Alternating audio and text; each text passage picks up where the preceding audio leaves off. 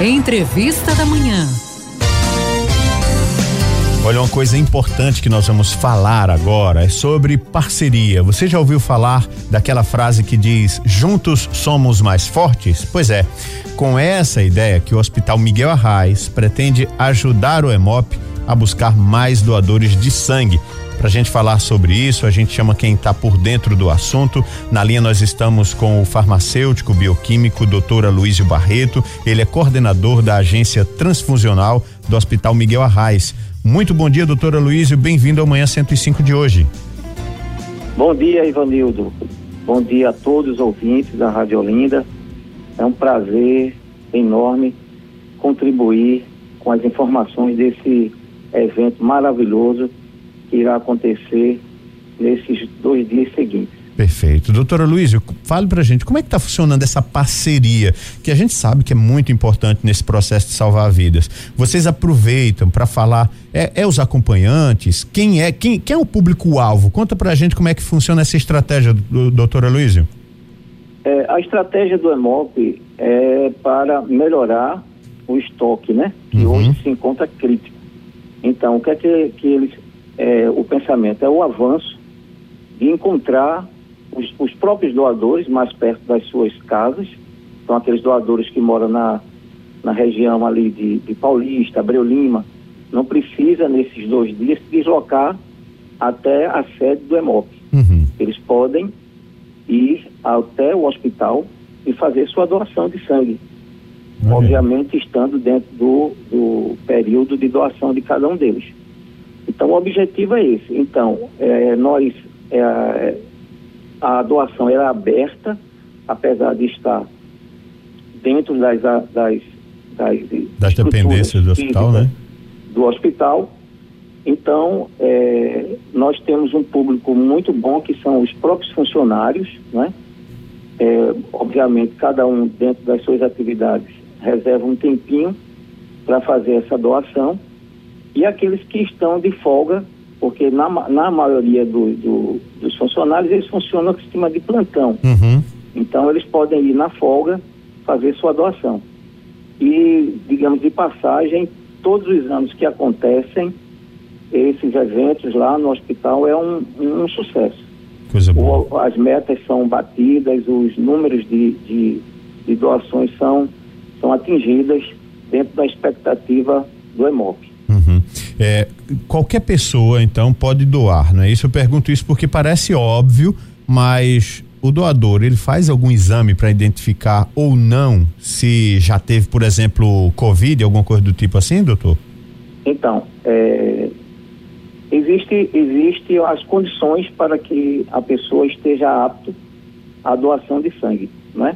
Até mesmo os doadores que comumente já doam há anos, necessariamente eles precisam, obrigatoriamente, eles precisam passar por uma análise, uma, alguns exames são feitos no, no momento anterior à, à doação, uhum. ou seja, ele, ele é pesado, ele é visto a pressão arterial, não é? ele, ele vê a sua taxa de hemoglobina um pouquinho antes de, de fazer a doação.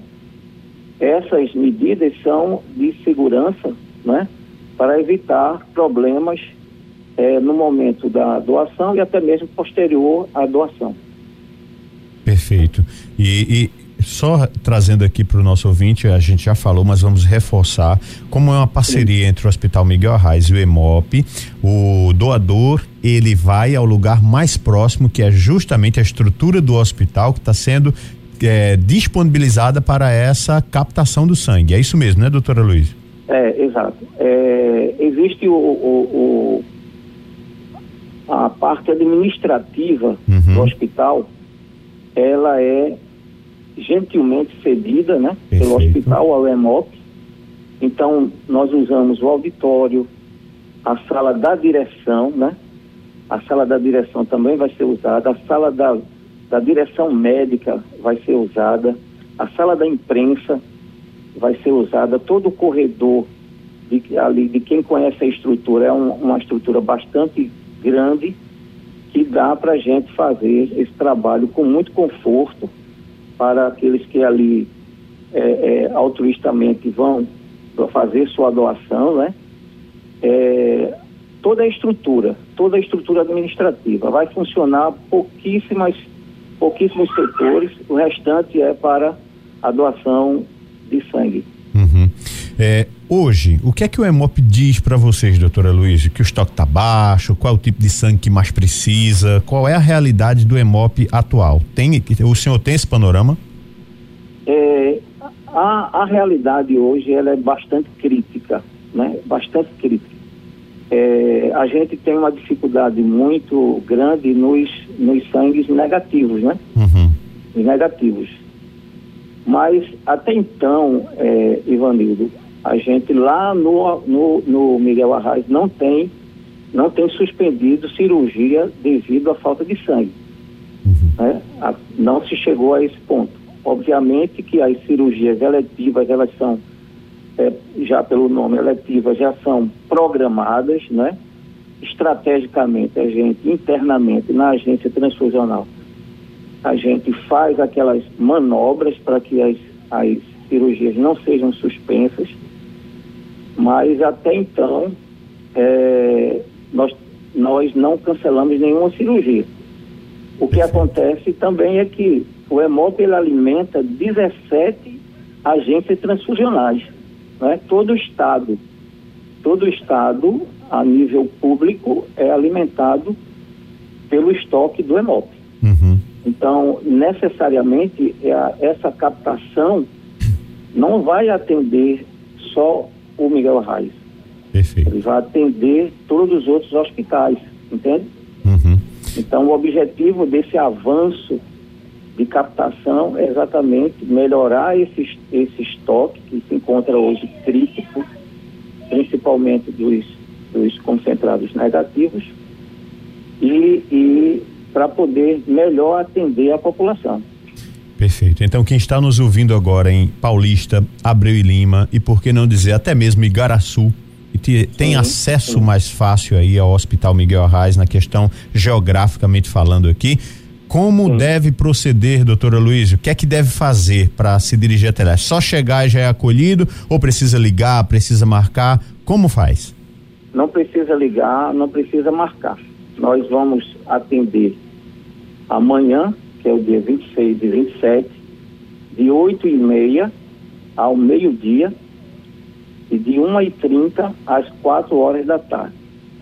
Importante é quem for fazer a sua doação após o almoço, uhum. que chegue uma hora e meia após o almoço. Perfeito. Então, se ele almoçou de meio-dia, ele chega lá de uma e meia para que a, aquele alimento e assim não se alimentar de, de comidas gordurosas, que isso interfere na análise posterior, né, depois da doação. Então ele se alimenta, ele almoça normalmente, mas sem muita gordura, uhum. tá? Isso interfere é, prejudicialmente as análises feitas lá no EMOF, tá bom? Perfeito. E, e é, é, quem for de manhã é preciso estar alimentado, né? Estar alimentado é diferente de você fazer exame de sangue, né? Você vai doar, você precisa estar bem alimentado. O, o, o EMOP aconselha também você não ir pilotando moto. Sim. Não ir de bicicleta. Então vá, vá de condução ou de automóvel ou de ônibus para que você não faça esforço posterior à doação. Então já teve casos de acidentes, até mesmo garupa, de uhum. moto se acidentar porque ele sente um, um, um, uma fraqueza, um desmaio e cai da moto, né? Então, não vá nessas condições.